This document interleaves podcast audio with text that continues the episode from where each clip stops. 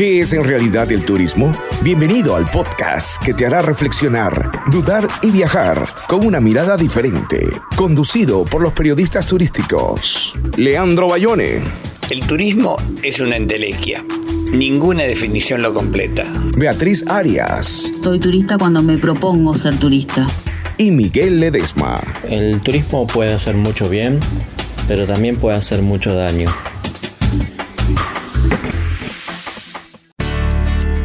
Sean todos bienvenidos. ¿Qué es en realidad el turismo? Hay tantas respuestas como mundos por explorar. ¿Qué es en realidad el turismo? Sean todos bienvenidos a reflexionar qué es en realidad el turismo. En este episodio hablaremos sobre ferias y congresos, ¿no? Muchas veces viajamos o hacemos turismo para poder visitar algunos de estos eventos. Beatriz, ¿alguna vez tuviste la posibilidad de organizar algún evento? Ay, qué pregunta. Em, no, creo que la verdad que eh, eventos en la escuela secundaria y después Los este, actos. en los actos Claro, del colegio nada. y después en la universidad. Pero la después, comunión de un sobrino, algo. Claro. nada. Sí. cumpleaños, esas cosas familiares, Un sí. baby shower, Claro. algo, no, nada. Bueno, esas cosas sí, esas cosas sí. No Pero importa bueno, qué tan grande- grande o grandes pequeño eventos no, claro. pueda ser el evento, siempre hay una planificación, Exacto. hay una puesta en escena de ese Sí. evento y a veces las cosas no salen Soy tal un poco cual uno lo obsesiva, espera. así que me gusta organizar este. Pero cosas, bueno, pero lo importante es que la gente siempre se vaya contenta, Sí, ¿no? sí. Leandro, ¿te tocó organizar algún evento? Sí, vos sabés, es una experiencia singular. Yo era eh, subdirector de Relaciones Públicas y Turismo y era... De Vicente López. De Vicente López. Y era un cargo... este Ficticio. no era muy... eh, no, era ficticio, era Sí, real, pero sí. eh, cuando... Inventado. ¿Viste esos Sí. cargos? este Porque en realidad Ficticio. el cargo, era, el cargo era para el director. Oh, claro. Yo era el vicedirector, el subdirector. Claro, mucho no sabías qué hacer.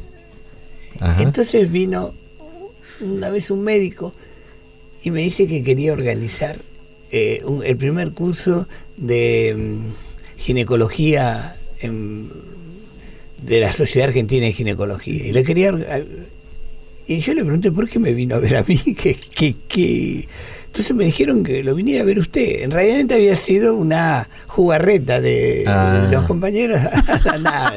Entonces le digo, pero mire, yo no tengo ningún poder, soy un cuatro de copas, acá se le... Me hace acordar de la película Pacham. Este, un cuatro de copas es eh, en, en- en las cartas españolas que jugamos nosotros, la, la carta con el mínimo valor, ¿no? sí, Una sí. vez es un cuatro de copas cuando alguien... no- ¿Y ahora qué hacemos? Me dice, porque no sé qué hacer. Le dije, bueno, a ver, déjeme ver.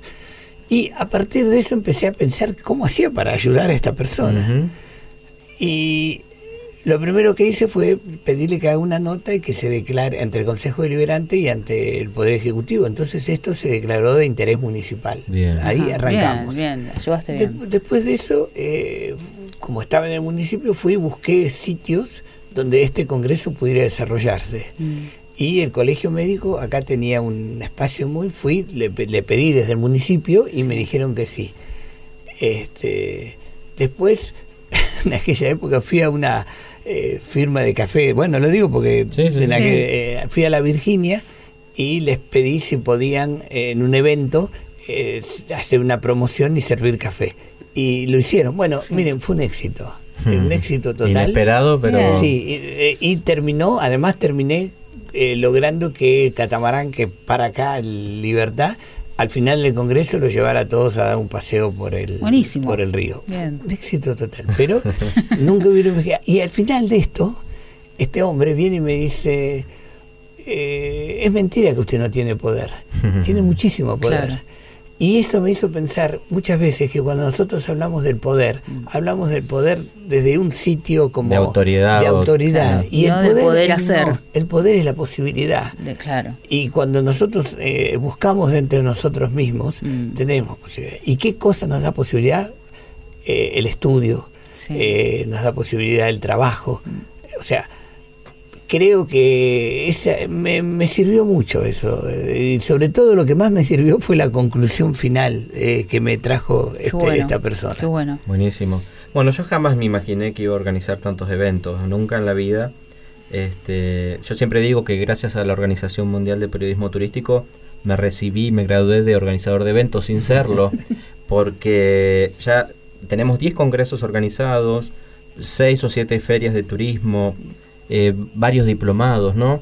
Y todo eso requiere de mucha planificación, de muchos detalles, de ser muy organizado, de mucho compromiso, todo esto en equipo, por supuesto, con otras personas. Y realmente lo que se aprende no se aprende en, en ninguna universidad y no está en ningún libro. Entonces por eso digo que el título de organizador de eventos lo tengo después de 10 congresos hechos y de 3 ya planificados y todos los que se vienen. Este, pero la verdad que la satisfacción es, muy grande cuando uno, hace un evento y las cosas salen bien. A veces no salen tan bien, pero siempre hay un aprendizaje en eso que no salió bien que te permite mejorar para el próximo. Entonces está bueno, es la forma de, aprender. Ahora bien, cuando hablamos de ferias, una feria es un evento que se realiza de forma periódica en el cual empresas de un mismo sector exponen sus productos y o servicios. ¿no? En las ferias se realiza el montaje de diferentes stands y expositores para distintas empresas que participan en el evento, siendo una buena ocasión para hacer negocios y colaborar con especialistas del mismo sector. Por ejemplo, en las ferias de turismo están los hoteleros, están los destinos, están las agencias de viaje, ¿no? Todas las empresas y organizaciones, las universidades que hacen a este fenómeno. Normalmente en la feria se muestran novedades de las empresas y se realizan demostraciones. Por ello suelen celebrarse en grandes lugares construidos para poder este, llevarse adelante este, esta puesta en escena de los stands. Si hablamos de feria de turismo, las más famosas a nivel mundial son FITUR, que es la Feria Internacional de Turismo que se realiza en Madrid en enero de cada año, la ITB de Berlín en Alemania, que se realiza en marzo, esa me gustaría ir a conocerla, tenemos la MIT de Moscú en Rusia, o Les Salons du Tourisme de París, Francia. Dice, mi, mi francés es un poco raro, pero bueno. Lo importante es la, feria que se hace en Francia todos los años y a la, a la cual concurren muchos profesionales. Y si hablamos, sí. Sí, yo me acuerdo cuando inauguramos la Torre Eiffel. Claro, este en esa feria fue muy importante. Eh, que la, que la torre quedó por la feria, ¿no? Claro, Fue por una, exposición y termina convirtiéndose en el Mucha gente quería que la sacáramos, pero al final... La dejaron. Vos votaste para que la dejen. menos mal, menos mal. En cambio, si hablamos de congreso, ¿qué es un congreso? Es una reunión realizada de forma periódica en la que los diferentes miembros de un mismo organismo, profesión, por ejemplo, la Organización Mundial de Periodistas Turísticos, se reúnen para estar al tanto de las últimas novedades del sector, que es lo mismo que pasó con estos médicos que vinieron a, mm. hacer el congreso aquí en Vicente López. Estos congresos suelen durar entre dos y cinco días y se requiere de mucha antelación para celebrarlo, ¿no? Hay mucha planificación detrás de un congreso. Ejemplos, los congresos internacionales de periodismo turístico, que ya llevamos 10, tenemos tres más y este, muchos más vendrán por delante seguramente el Congreso Iberoamericano de Producto Turístico, que ya llevan cinco este, realizaciones del mismo, y Turitec, que es el, el Congreso de Turismo y Tecnología, que ya se realizaron 12 en España. Ahora, cabe mencionar y es importante destacar que existe algo que se llama ICA, que es este organismo internacional que va llevando un conteo de los distintos congresos que, internacionales que van rotando por distintos países del mundo. ¿Por qué? Porque ellos arman un ranking para ver cuáles son las ciudades que más congresos han recibido. Entonces la Organización Mundial de Periodismo Turístico aporta en ese sentido con sus congresos para que los distintos destinos se vayan posicionando en este ranking. Mm. Además, es importante tener en cuenta que tanto las ferias como los congresos ayudan a romper con la estacionalidad, porque permiten que en épocas de temporada baja hayan eventos y que los turistas vayan para visitar y conocer. Claro, que es lo que sucede con Mar del Plata. Mm. Mar del Plata antes era una ciudad veraniega, veraniega. Y vos, muchos decíamos, ay, me gusta ir en invierno, que Mar del Plata está vacía y la tengo para mí solo y elijo el hotel que quiero. Y Ahora no actualmente logró instalarse como ciudad de de eventos. De eventos, de, cine, por ejemplo, de, festivales de, cine, de todo, deportivos, de, congresos permanentes. No hay fin de semana que vos vayas que, que no haya eventos. Que no haya eventos y que no, esto quiere decir que la disponibilidad hotelera se ve reducida por la cantidad de eventos que, que, propicia la ciudad. Exactamente. Sin embargo, tanto las ferias como los congresos, si bien tienen mucho potencial, pueden tener algunas desventajas que ya estaremos compartiendo. ¿Qué es en realidad el turismo? Puedes enviar tu respuesta a arroba foropertour. ¿Qué es en realidad el turismo? Cuando hablamos de ferias tenemos que pensar eh, beneficio, riesgo y beneficio, ¿no? Sí. No, no es todo beneficio Claro. así abiertamente. Eh, primero, lo bueno que tiene que es un público más segmentado. Aquellos que van a la feria en general son personas que están interesados en el tema. Así que uno puede aprovechar este espacio y este momento que las personas nos brindan para vender y mostrar lo Sí. mejor de los productos que tenemos. Y captar clientes. El otro día estuve en la feria agroganadera, en la, en la lo que nosotros llamamos La acá la exposición rural. Sí. Y pensando en esto, eh, es tan grande y hay tantas, eh, tanto af- eh, eh, Afluente de gente. tanta afluencia de, gente que permite que haya para todos. O sea, cualquiera que va puede encontrar una Algo de Algo que le interés. va a algo que le va a agradar. Claro. Este, así que eso también es cierto. La importancia y el tamaño de la feria Sí. Mm. hace que Yo nunca fui a esa. No, no me llama la atención. Ah, yo que soy chiquito, eh, Ah. me llevaba mi abuelo y todos cuando, los años, cuando aunque, voy. aunque a veces es lo mismo, pero Sí, sí, sí. eh, Mm. es algo como, como un ritual, te Claro, diría en el caso mío. claro. Este, también se empieza a conocer tu nombre, eh, el- la, la participación te da presencia. Claro, de, ex- de los Y- expositores. Claro, y además se conoce tu nombre. Claro, Esto claro, es claro, tenés más ventas para los que... Otra cosa que también es cierta, que eh, podés, eh, al tener trato con los consumidores, podés descubrir sus gustos, sus Mm. preferencias. Podés, esto puede hacer que modifique tus políticas, puede modificar el diseño de las cosas que haces. Pero es la decir, posibilidad de tener el cliente ahí cara a cara Claro, para ver qué pasa, este, cómo sí. reacciona. Claro. Este, otra cosa también que es muy importante Sí. es que tenés enfrente al competidor, o sea, Claro. lo tenés cerquita. Te retroalimentás para- de los clientes cual, y de la competencia, Yo creo que la palabra exacta es esa, Sí, es un sí, espacio sí, de retroalimentación. Aprender y superarlo. Exacto. Y Sí. también estás con las últimas tendencias del mercado. Este, y además, esto que decía, hay veces que mm, hay cosas que parecieran que no tienen nada que ver con tu con lo que vos haces y de golpe te das cuenta que eso es lo que te estás necesitando y que puede Claro, mejorar tu claro. producción o que puede mejorar tu, tu inserción en el mercado, ¿no es cierto? Los riesgos, hay riesgos. No es, generalmente no es barato. Una feria que, que es exitosa, digamos que, que- Sí, cuanto más Sí. éxito, más caro Sí, tener un más que stand o tener presencia. Hay que sí. pagar el espacio, hay que armar el stand, Claro.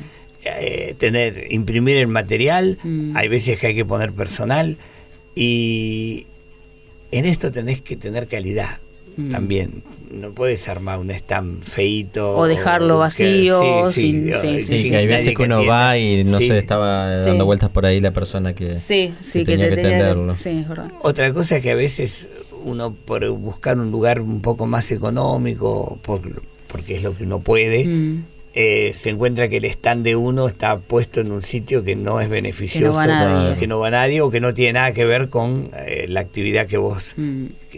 con el público sí, que vos sí, querés sí, que conozca tu mercadería. Eh, también puede ser que la gente que venga no, no sean el, que te equivoques, que vos Mm. creas que en esta feria va a estar bueno esto y, y no, no, no es lo que vos, la gente que viene no es la que vos necesitas que venga. Sí. Este, y, Sobre todo cuando son ferias abiertas a todo público y gratuitas, sí, tu y- público quizás no está ahí de forma directa. claro, Sí, eso también tiene que ver con la publicidad que uno haga, ¿no? De la, la publicidad propia del evento o la publicidad que uno pueda generar desde su comercio, desde bueno, su pero por ejemplo actividad. la feria de turismo. Mm, de no la feria de periodistas turísticos, la feria de- la- no, no los congresos, la Sí, feria de turismo. sí. Muchas veces este, las personas que van se enteran que hay destinos, qué sé yo, pero sí, sí, le llama la atención y no Sí, tiene que ver no, con... no, o que van el- porque piensan que le van a regalar algo. Sí, Y- También. pero no es el espacio para a veces para poner una agencia, digo, o, o no hay una agencia que esté vendiendo, Sí. aprovechando ese lugar. Y la otra cosa es que eh, si el evento no fue exitoso, per- te afecta los objetivos esperados. Y eh, a veces la inversión no vale la pena. Mm, Yo pienso que también hoy en día eh, el tema de las redes sociales, Instagram, Facebook, eh, las páginas, la- la- los sitios, a veces son Más beneficiosos más- en pueden llegar a- a ser sí. más eficaces en relación a Sí. costo-beneficio. ¿Qué es en realidad el turismo? Hay tantas respuestas como mundos por explorar. ¿Qué es en realidad el turismo? Bueno, y los eh, beneficios que pueden aportar los congresos o los eventos, eh, por ejemplo, fortalecer el aprendizaje, ya que asistir y participar de estos congresos fortalece los aprendizajes adquiridos en la universidad y es una oportunidad que los estudiantes tienen para compartir ideas, opiniones, experiencias, un poco lo que decía Leandro con los mismos expositores, siempre va a ser un ida y vuelta de experiencias y de, de- Sí. de beneficios mutuos.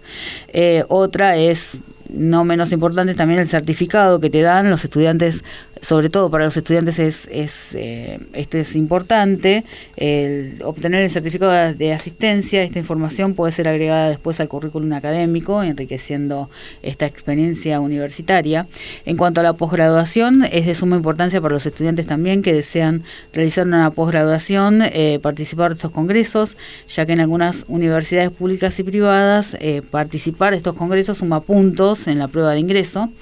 Sí, Y- o cuando haces un- una especialización o un doctorado, las horas eh, de participación en un Sí. congreso te suman porque te, te exigen, digamos, ciertas horas de, de- de estas experiencias. Entonces los congresos, bueno, son positivos también para, para esta gente que no solamente busca aprender, sino que cumplir con este requisito. Exacto. Y bueno, y también construir lo que se llama construir network, eh, que es una excelente instancia, los congresos para conocer profesionales y estudiantes Sí. en la misma área de interés. En cada congreso nosotros con- conocemos un montón de gente que viene a participar y que después se acerca a hablar y, y a preguntarte y de ahí surgen nuevos proyectos. Entonces, nuevas relaciones laborales, Sí, este, sí, sí, sí. Y aumentar con esto la posibilidad de conseguir un empleo en el área o proyectos en común. Eso es lo que... Eh, Es lo encontrar un espacio donde se está hablando de algo que a uno que a vos te interesa, Sí. en lo que vos querés especializarte o en lo que estás trabajando, Y encontrarte con otra persona que también le interesa lo mismo o que se interesó en ese momento. conocer nuevas realidades y aprender. Aprender Sí. no tiene precio. Exacto. Nuestros congresos son siempre de entrada libre y gratuita Mm. para que todo el mundo pueda ir y nadie se pierda, se pierda la oportunidad. Justamente buscando esto, ¿no? Que todos puedan Y uno tampoco se pierde la oportunidad de conocer personas. Claro, y que todos Sí. podamos aprender algo. Exacto. Bueno, y también, eh, más allá de los beneficios, hay ciertos riesgos que pueden ser, eh, bueno, que pueden ser aburridos y muy extensos. En eso nosotros fuimos aprendiendo para que las, las exposiciones Mm. eh, duraran solamente 15 minutos y no una hora como lo planificábamos Claro. en un principio. Claro. Es mucho tiempo, la gente no puede realmente prestar, prestar atención tanta durante atención. una hora. Sí. Sí.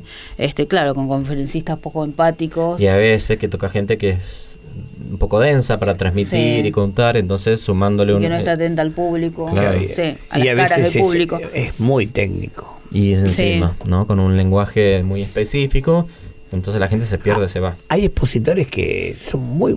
No, me expreso mal. Que saben mucho, Sí. Mm. Pero no son Pero no buenos saben cómo. No, Claro, saben- no son buenos comunicadores. claro. Mm, estar atento al público.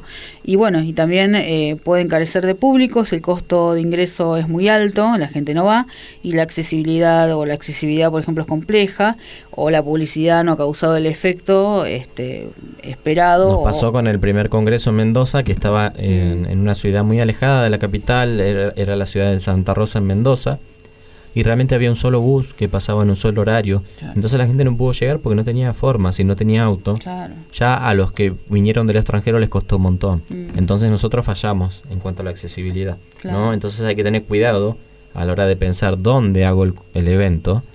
Es con eso, ¿no? Que la gente pueda llegar. Claro, y otro riesgo también es que la temática sea demasiado específica y no haya tanta gente interesada. Claro, si voy a hacer una cosa como era el de los médicos, la temática, Eh, ginecología. ginecología. Pero si encima yo voy a hacer eh, ginecología micromolecular Sí. de Sí. las mujeres del siglo XVII, Sí, digamos claro. como que lo, No lo creo que corto vaya. demasiado y quizás Claro. resta interés.